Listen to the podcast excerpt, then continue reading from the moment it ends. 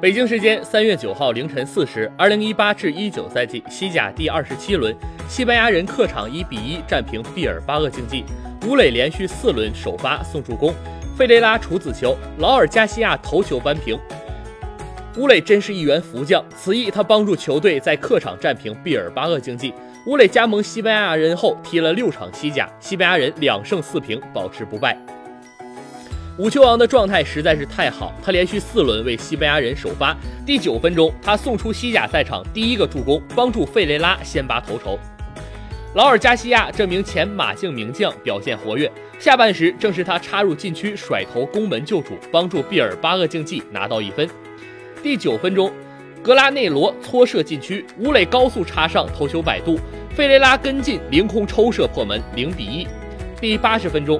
戈麦斯左路漂亮外脚背撩射禁区，劳尔加西亚甩头攻门蹭了一下，皮球在门前弹地窜入大门远角，一比一战平。